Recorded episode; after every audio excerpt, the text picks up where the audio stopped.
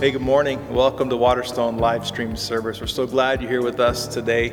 Uh, if you're new uh, to Waterstone, we're so glad to know you and see you. And there's a couple of ways we'd love to let you know you can engage with Waterstone uh, today. First, uh, we'd love for you to fill out an information card to let us know more about who you are. And you can do that by texting new WCC to 31996 and fill out that card for us. And if you do that today, we're going to give $10 to Open Door Ministries as a way of helping the community around us. Also, right after the services this morning, there is a Zoom call that you can be a part of to get to know some of our pastors and staff. Again, go to the waterstonechurch.org live stream page and click on Welcome Zoom to be part of that call. One of the cool things about this uh, live stream service is the fact that families can worship together. And we have some resources for you families to help engage your kids through this time. Uh, again, go to our live stream page, waterstonechurch.org slash live stream, and click on the Kids Worship button to get more of those resources. Well, we as a church have been going through a Love This Book series. We're going through the entire book of the Bible this year. And right now we've turned to our uh, the new section Wisdom for Living and we're focusing today on the Psalms. One of the things about the Psalms is it helps us to engage in conversation with God. It helps us to pray. It helps us to engage our emotions. And so today, we're going to focus on prayer as a church. And we have a group of Waterstone kids who are going to lead us in a call to worship, a prayer from the Psalms. The Good Shepherd from Psalm 23. David was a shepherd, but when God looked at him, he saw a king. Do you know that David was a songwriter too? In fact, his songs were so good they might have been in the top 40 charts if they had been invented then. David's songs are like prayers. They are called psalms. And this one is called the Song of the Shepherd. It's probably number one on the Psalms chart. And it goes like this God is my shepherd, and I am his little lamb. He feeds me, he guides me, he looks after me. I have everything I need. Inside, my heart is very quiet, as quiet as lying still in soft green grass in a meadow by a little stream. Even when I walk through the dark, scary, lonely places, I won't be afraid, because my shepherd knows where I am. He is here with me, he keeps me safe, he rescues me, he makes me strong and brave. He's getting wonderful things ready for me, especially for me. Everything I ever dreamed of. He fills my heart so full of happiness, I can't hold it all inside. Wherever I go, I know God's never stopping, never giving up, unbreaking, always and forever love will go too. God gave David that song to sing to his people so they could know that he loved them and would always look after them. Like a shepherd loves his sheep. And one day, God was going to do something that would inspire thousands upon thousands of new songs. God was going to show his people, once and for all, just how much he loved them. Another shepherd was coming, a greater shepherd. He would be called the Good Shepherd. And this shepherd was going to lead all of God's lambs back to the place where they had always belonged, close to God's heart. We're going to take a few minutes now to pray for our medical community and all the frontline workers. Will you join me as we pray? Lord, we lay before you the medical staff in our community. We ask that they would be safe as they work so closely with those who are extremely contagious. We ask that none of them would pass the virus to a family member and that they themselves will not get sick. We pray especially for their children, Lord, that they would feel loved and safe during this time. Would you calm the hearts of the children and those who are caring for them? May the children not feel abandoned. We pray for each staff member, the doctors, nurses, PAs, aides, the lab and respiratory and x ray techs, chaplains, and housekeeping staff as they work long shifts each day and night.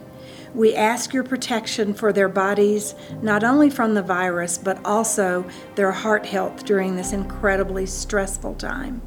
We ask that they would be able to get restful sleep every night.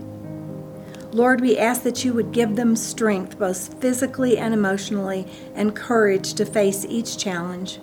May they not hold things inside, but instead process with someone who loves them We pray against PTSD, and if things are building up, lead them to ask others for help.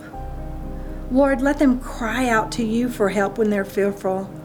May this be a time when emotional and spiritual walls would come down so that those who don't know you will seek you and those who are prodigals will, return to your arms. Lord, in this unprecedented time, would you appear in dreams and visions to medical workers from all over the world who are entrenched in other religions? We long for the day when we will hear of workers from both near and far who turn to your saving grace during this time. For those who do know you, Lord, let this be a time when they have a sense of your presence constantly with them, and with your presence, peace and hope. Let Bible verses and worship music flow through their minds, bringing them comfort and reminders of your love and care for them. Remind us, Lord, to pray for medical staff as we see them on the news and hear about them. Let us minister to those we know. We pray all of this in the mighty name of Jesus. Amen. We would like to invite you to our midweek connection this Wednesday at 7 o'clock. Uh, Paul Joslin and I will be talking about the place of prayer and pursuing God and sharing some of our own journey about prayer. But we'd also like to take a few minutes during that time to talk about Waterstone. Many of you have asked, How's Waterstone doing during these weeks? And so we just want to share with you about Waterstone is alive and well and uh, talk about that for a bit. So if you have any questions you'd like to ask about Waterstone and how we're doing, or about prayer and the Psalms, as you'll hear in the message today, we invite you even today to send those into the live stream.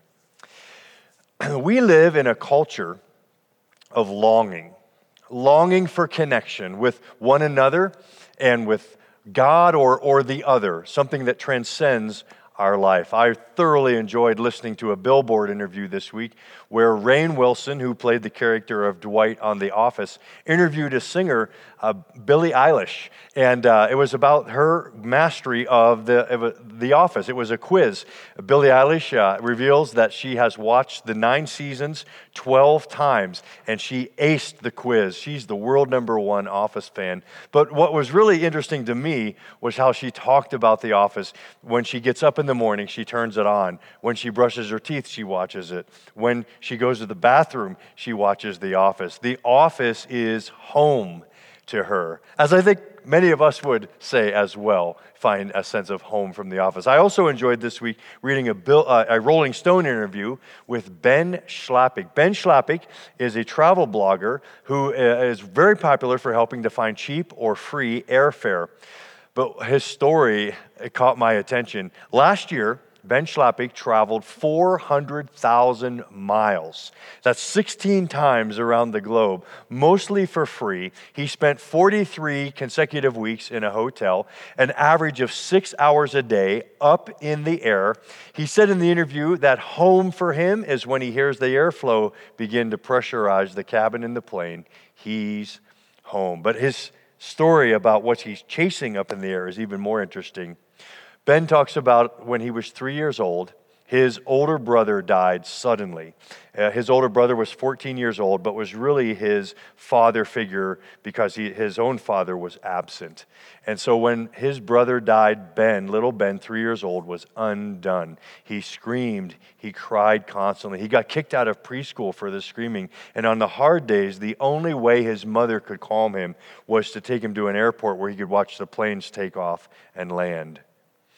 We are longing for home. Many of you have joined today. I know in the services every week at Waterstone, we have people who are checking out Christianity or trying to connect with God, just trying to figure out who He is. And uh, that's true today, I'm sure. And if that's you, we are so glad you're here. And we believe that God wants to connect with you. And that's one of the reasons that He gave us the Psalms. In fact, I would argue that's the main reason for prayer is to connect with God and experience His presence. In Jeremiah, one of the old prophets, he says, you will find me when you seek me with all your heart. In other words, connecting with God is not on our terms, but it's on His terms. It's not about God being a, like a human vending machine where, uh, as one Hollywood director once put it, if only God would give me a clear sign like a large deposit in my name in a Swiss bank account. No, that's not how we're going to find God or have His existence proved to us. It's rather, he, we will find Him as we seek Him. And one of the ways God's given us to seek Him with our whole heart is prayer. So today, as we preach through the whole Bible, we come to the middle of the Bible uh, and talk about the book of Psalms. I'd first like to talk about how the Psalms work to build connection with God, that is, poetry. And then we'd like to look at two specific Psalms one from the end of uh, the, the, Psalms about uh, how David prayed his praise and ha- uh, shared his good days with the Father, and then one of the early Psalms about the hardest day in David's life and how we share the bad days with our Heavenly Father as well. Let's talk first about Hebrew poetry. The Psalms are poetry. Now, we need to ask the question what's the purpose of poetry? And the best answer I've ever heard for that comes from a, an old film, uh, dating me here, but the, the Dead Poet Society. You remember the teacher, the Robin Williams, was asking in an, in an all boys school, boarding school, hey, boys, what's the purpose of poetry? And they started looking through their textbooks, frantically scrambling for the answers about rhyme and meter and diction. But uh, each time Robin Williams said, no, no, thank you for playing, thank you for playing. That's not it. Tear that page out, tear that page out. And finally, near the end, he says, Boys, boys, bring it in. He gets their attention and he looks them in the eye and he says, Boys, the purpose of poetry is to woo women. You see, poetry is the language of the heart of emotion. And God wants to connect with us at the heart level with our emotions and our minds. And so the way that He does that is to give us these prayers in Hebrew poetry. Hebrew poetry has two unique features. The first we call parallelism.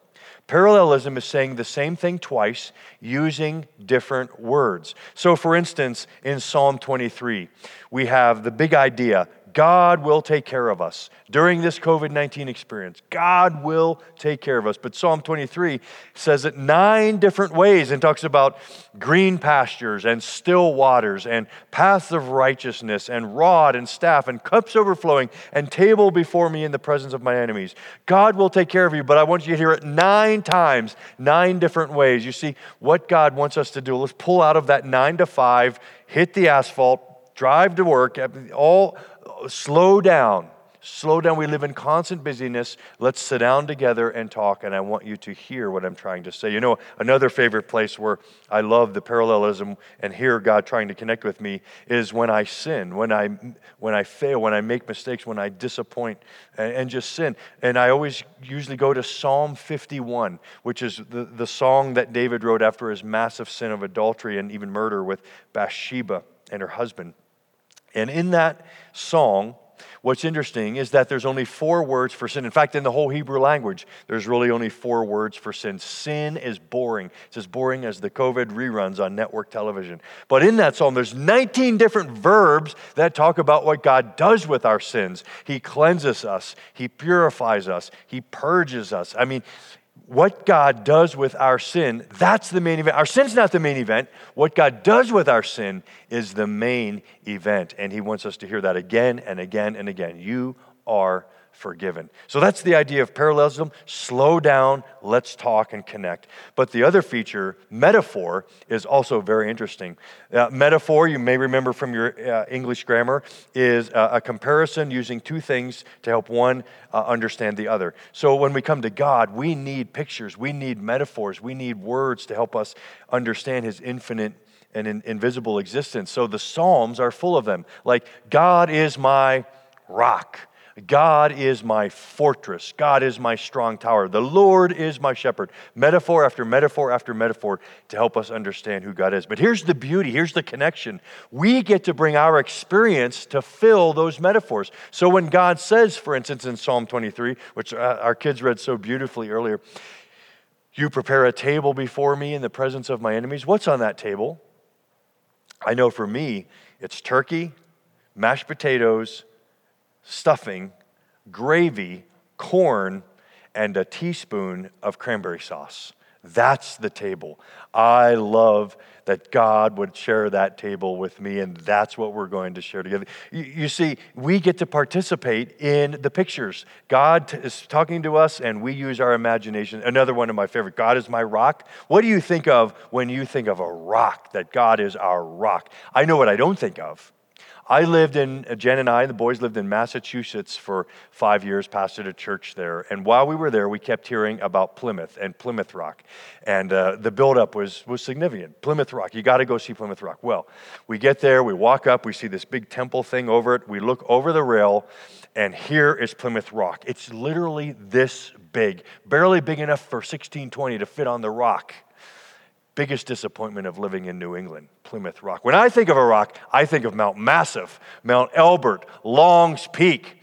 Uh, I think of Colorado rocks when I think of the massiveness of God. But see, God connecting with us in our prayers, uh, participating with through parallelism and through metaphor. He wants us to participate with him. Now, let's look at two Psalms where we see the poetry in action and how God wants to share uh, and give us a sense of home with him. The first one is in Psalm 145, near the end of the Psalms. It's the last one uh, that's attributed to David. And before we even would start reading, and by the way, if you want to grab a Bible, we're not going to read all of it, um, uh, the, Psalm 145, so you can have it in front of you. But what's interesting about Psalm 145 that doesn't immediately jump out is that it's an acrostic psalm. There's a, in the Hebrew 22 verses there's 22 letters in the Hebrew alphabet.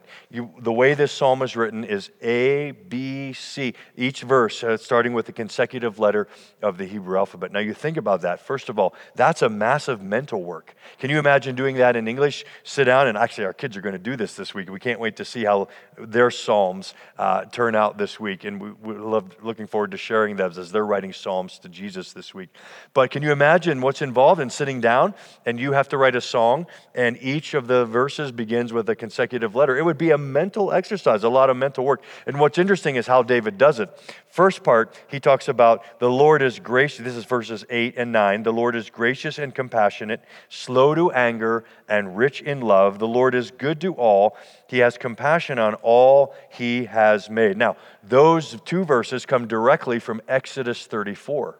In other words, one thing David is doing to fill this acrostic and think about God is he's looking at the book. He is going back to scriptures and saying, This is who God is. I want to remind us that God wants to be known so badly that He's given us this book we call the Bible. This is the revelation of who God is. He wants you and I to know Him and uh, to, to get to know Him. And that's why we have this book, and that's why we can pray this way. Even knowing in Scripture who God is helps us pray to Him with knowledge.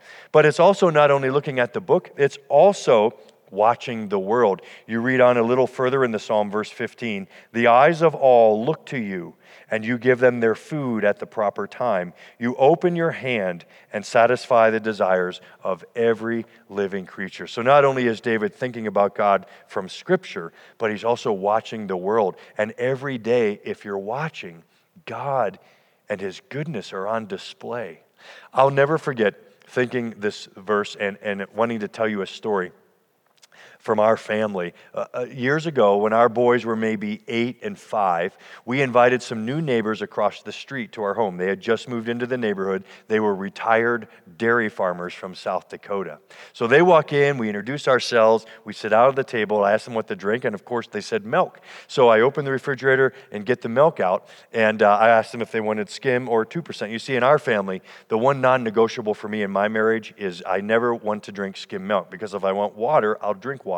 My milk always needs a percentage in it. So they were very impressed that we had two gallons of milk in our refrigerator. We say the blessings, start to eat, and Elmer starts in with my two boys. And he asks them, Boys, where does milk come from? Kids, where does milk come from? Well, my oldest son, Ethan, he was always the one to talk first in our family. And he made a mistake when he said, Milk comes from King Soopers. That was the wrong answer. And Elmer just laid into a sermon I've never forgotten. No, milk comes from cows, cows who are milked twice a day for nine months a year, for four years, and then they're sold and they're made into hamburger, which we're eating tonight, and then they're made into shoes that you wear in your feet. Cows, cows, cows matter. I've never forgotten the sermon, and I think of it every time I read this verse. The eyes of all look to you, and you give them their food in the proper time. You see, it's, it's a miracle every day that God fills, oh, feeds over six billion people every day. That's a miracle on par with the two loaves of the, the five loaves of bread and the two fish. God, if you're watching, is at work, even in terms of the food we have every day. You see, part of worship is using our head and thinking about God and knowing He wants to be revealed, and so we think about Him. But the other part of the acrostic is there's a, there's a playful element in an acrostic, is there not? I'm, I'm, guessing the last time you parents and you adults out there did an acrostic is when you were in the third grade and you maybe had a crush on that boy or girl sitting three rows over and three seats up, and you wrote your name on your brown paper bag book cover and crossed her name or his name at the vowel with yours. You see, there's something, can I say it? Romantic about an acrostic psalm. God wants our heart. He wants us to be playful with Him. He wants us to rejoice in having this relationship with Him and sh- express our feelings and our emotions even with God. He invites us to that level of connection as well. C.S. Lewis put it this way What the Psalms do for me is what they did for David, and that is give the delight to dance. The Psalms are an invitation to dance.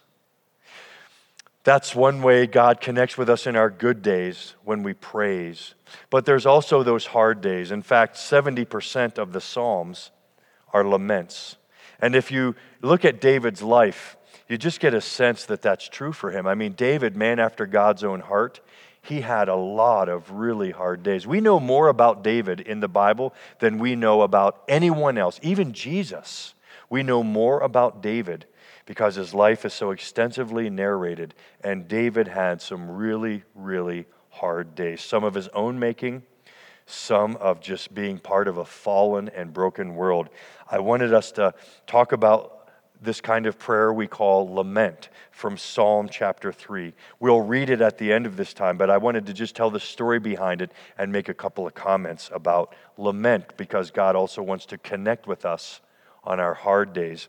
What happens in Psalm 3 is that David, uh, as good as he was at running a nation, he was a terrible father. He could not lead his family. And I would argue that David's most monumental sins have to do with him being a dad. One, one of his daughters was raped by a half brother, one of David's sons. And then nothing, David did not intervene. He, he said nothing. He, it was like it never happened for him. And then that perpetrator was murdered by another son of David to avenge his sister's honor. And uh, here you have this family falling apart. And uh, the whole five year period that some of this transpires, David does nothing. In fact, he kind of shuns his family. He's not even willing to share any kind of words or mercy that he's received from God with his own family. And here's where what happens is Absalom, the one son who murdered the, the other son, he begins to plan a coup, an efficient, bloodless coup, and he forces David out of his throne, forces David out of Jerusalem, and Absalom takes over. And Psalm 3 is the psalm that David writes, coming to his senses, realizing what's going on.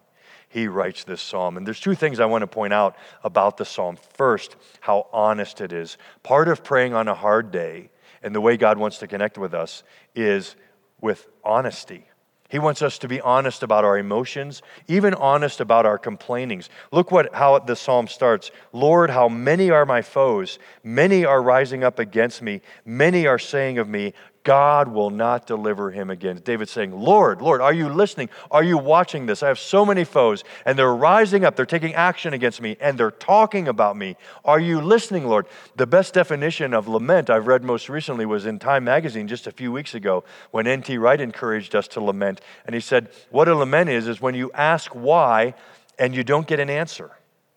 That's lament. And you just sit in that space of not knowing why all that's happening is happening around you. But lament is part of saying, Lord, are you seeing this?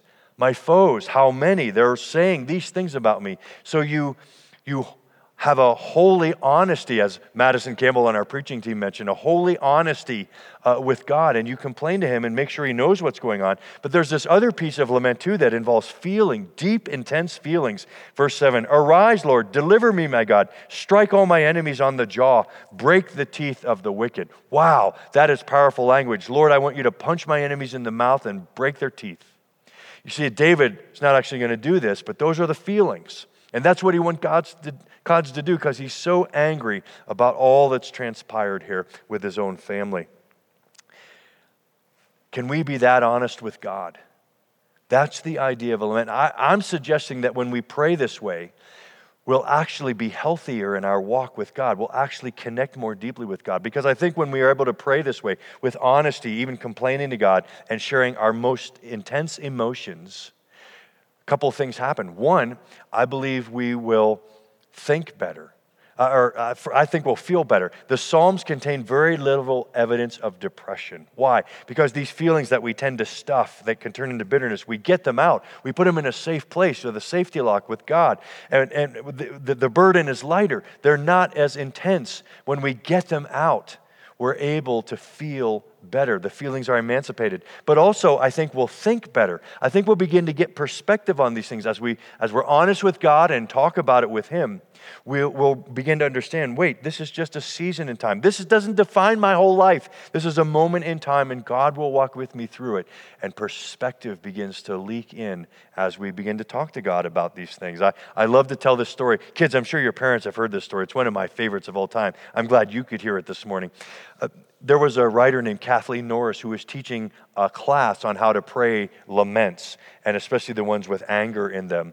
And um, she writes about having a student in her class, a grandmother, and they worked on a, a, Psalm 109, which is probably the hottest psalm in the whole scriptures. It burns when you touch it, it has a lot of intense anger in it. And uh, they worked through this psalm. The grandmother goes home. And uh, what happened was her granddaughter, who she was watching that day, had ridden her bike to the public pool. It was a hot August day in the South, one of those days where you just stick your hand out the door and your whole body begins to sweat. She rode a full mile to the public pool in the heat, got to the pool, and uh, found out that the pool was closed. It was closed for maintenance. And not only that, she'd ridden all that way, but the lifeguard, a teenage boy who kind of, you know, are not always as sensitive as, as we could be, kind of yelled at the girl and said, Little girl, go home. The pool's closed. Well, it just crushed her. It broke her heart. She rode all the way back to her grandma's house in tears, walked in. Her grandmother hugs her, son, Honey, honey, what's wrong? And the little girl told her what had happened. The pool was closed and the lifeguard was short with her.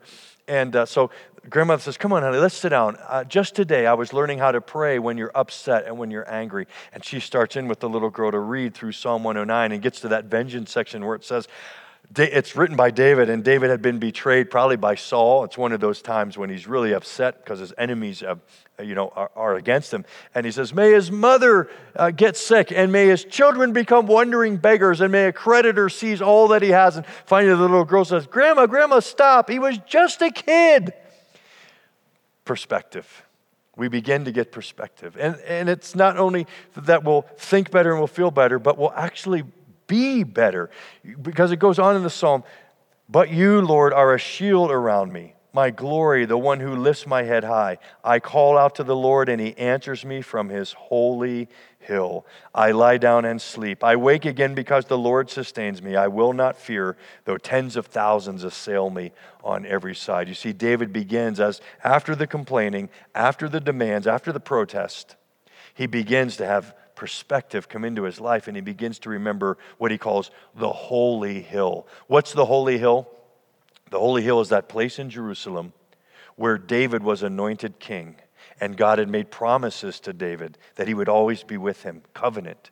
And the Holy Hill is that place where the Ark of the Covenant in David's day sat. That place within the Ark of the Covenant where the Ten Commandments were, that God would lead his people and always reveal himself to his people. And then the jar of manna that God would always provide for his people. And the, the idea of the Holy Hill is that there's a larger story that we're all a part of with God writing history. And so David begins, after all this expression, to see the holy hill and the promises of God and the presence of God and the character of God that he a shield around him. And it's then that David begins to understand a word that's in this psalm three times deliverance. It's the word in Hebrew, Yeshua, which is Joshua, and in the New Testament, which is Jesus. You see, David begins to see the deliverance of God coming from the holy hill. And that's how we see the deliverance of God coming to us. Jesus, the son of David, crossed the brook Kidron.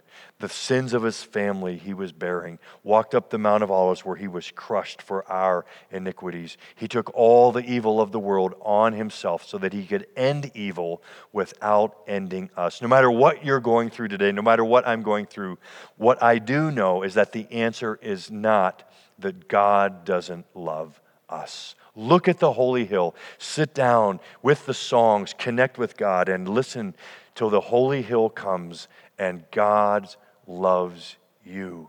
He laid down his, sent his son for you. He laid down his life for you and to forgive your sins and promise you eternity. God from the holy hill speaks and he loves us. I don't know what's going on with the COVID 19. We live in bewildering times. And I think often the American church, we're addicted to answers. We're addicted to finding explanations and the seven principles that'll help us get through this time. I'm becoming more and more convinced that there's probably not going to be huge, big answers to why all this is happening beyond the one that we know, which is that we live in a broken world, a fallen world, which we corrupted. And in this fallen world, there are viruses that sometimes attack human lungs. God is still in control. God will redeem. God has his purposes, but we seldom get to know all of those. We're a, a, church that's usually addicted to positivity when I think often what God wants us to do in these seasons is lament, to sit in it. Perhaps this is a time, perhaps this is a time for gaps and silence until we see the holy hill and God's love for us. Perhaps this is a time for honesty in our prayers. Have you told God how much it hurts? Perhaps this is a time for love and listening more than feeding ourselves with overwhelming information every hour of every day. Perhaps this is a time for psalms, particularly laments what it means to pray a psalm is simply this you read one a day, just one a day. And then you read it, secondly, aloud. Because it's though your vocal cords, it's actually God's voice, and you'll hear God talking with you. You read one a day, you read it aloud, maybe even with your friends or your family. And then, thirdly, you pay attention to the pictures, to the parallelism, to the words. And as things pop into your mind, the Holy Spirit prompting you, God will even begin to steer your prayers to Him or to situations and other people who need your heart and your prayers. Waterstone, all who are watching today, I invite you, I plead with you, pray the Psalms. Let's pray Psalm 3 together. A psalm of David when he fled from his son Absalom. O Lord, how many are my foes? How many rise up against me? Many are saying of me, God will not deliver him. But you, Lord, are a shield around me, my glory, the one who lifts my head high. I call out to the Lord, and he answers me from his holy mountain. I lie down and sleep. I wake again because the Lord sustains me.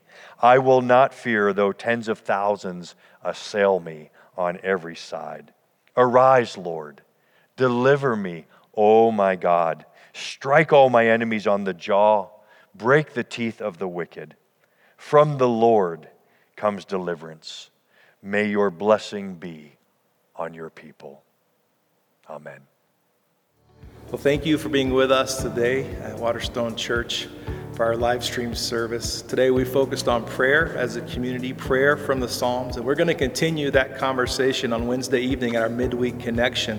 Paul and Larry are going to gather at 7 p.m., and we'd love to invite you to be a part of that to talk further about what prayer means at Waterstone. That is uh, on Facebook Live or our website, waterstonechurch.org slash livestream.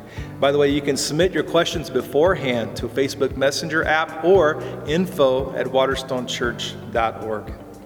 Well, during this time, we have a web page that is continuing to keep you informed and help you know how you can engage, what help you can receive, how we can help others. That's our COVID-19 care page, waterstonechurch.org slash COVID-19 care. Please go there to find out more of how you can help in this time. And finally, I want to thank you as Waterstone for being so incredibly generous during this time. Through your support of Waterstone, we've been able to help many people in our community through our food bank, to help smaller organizations who are in need, and simply help those in the community who come and need help. So thank you for your generosity, and we want to invite you to continue to be generous. You can give today at waterstonechurch.org slash give or text give to 720-330-4810. Finally today, I want to uh, give you the benediction. Would you receive the benediction today as we go? This comes from Romans 15, verse 13. May the God of hope fill you with all joy and peace as you trust in him, so that you may overflow with hope by the power of the Holy Spirit. Waterstone, that's our prayer for you, and we hope you have a great week. See you soon.